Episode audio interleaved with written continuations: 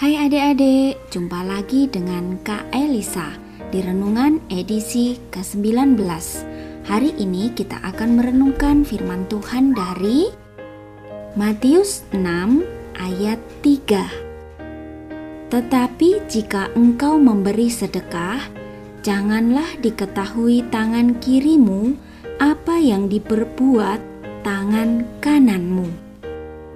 Adik-adik, memberikan sebagian milik kita kepada orang lain memang tidak mudah.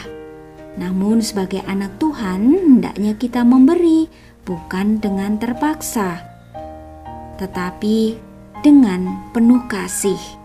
Orang yang punya kasih pasti berbagi dengan tulus, seperti Yesus. Dia memberikan nyawanya dengan kasih tulus demi menyelamatkan kita. Tuhan senang jika kita mau berbagi dengan tulus, artinya memberi dengan senang hati tanpa harus diketahui orang lain.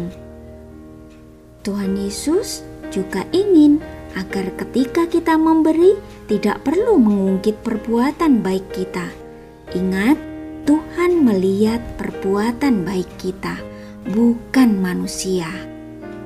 Nah, sekarang Yuk kita berdoa. Tuhan, ajarilah aku untuk selalu memberi dengan tulus dan penuh kasih seperti Engkau mengajarku. Amin. Adik-adik, tunggu Kak Elisa di renungan anak berikutnya ya. Dadah.